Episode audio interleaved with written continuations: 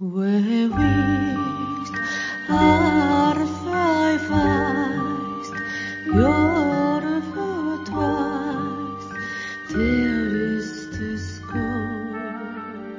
日刊階段山猫便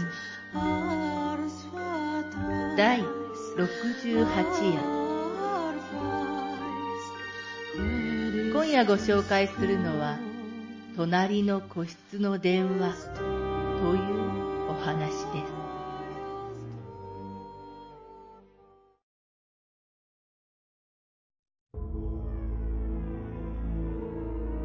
夜居酒屋でバイトしていた頃残業していたらいつもの電車に間に合わなくて途中の錆びれた駅までしか帰れなかった時があった。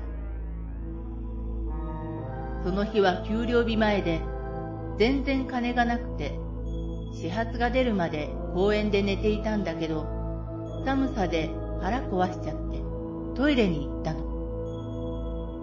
そしたら少しして隣の個室に人が来たんだけど何か電話しながら入ってきたみたいで話が聞こえて外からは車の音とかするんだけどトイレの中かなり静かだから相手側の声も微妙に聞こえたんだ。ん？うん、わかってるって。あ あ、ごめんごめん。何？なったか。ああ、そうだな。大丈夫だって。気にすんなよ。え？おあ やだよ。なんでだよ。うん。そうなの？た、か、か、け、し。そうだっけ？おう。あー、そうかもしんね。悪い、ちょっと待ってて。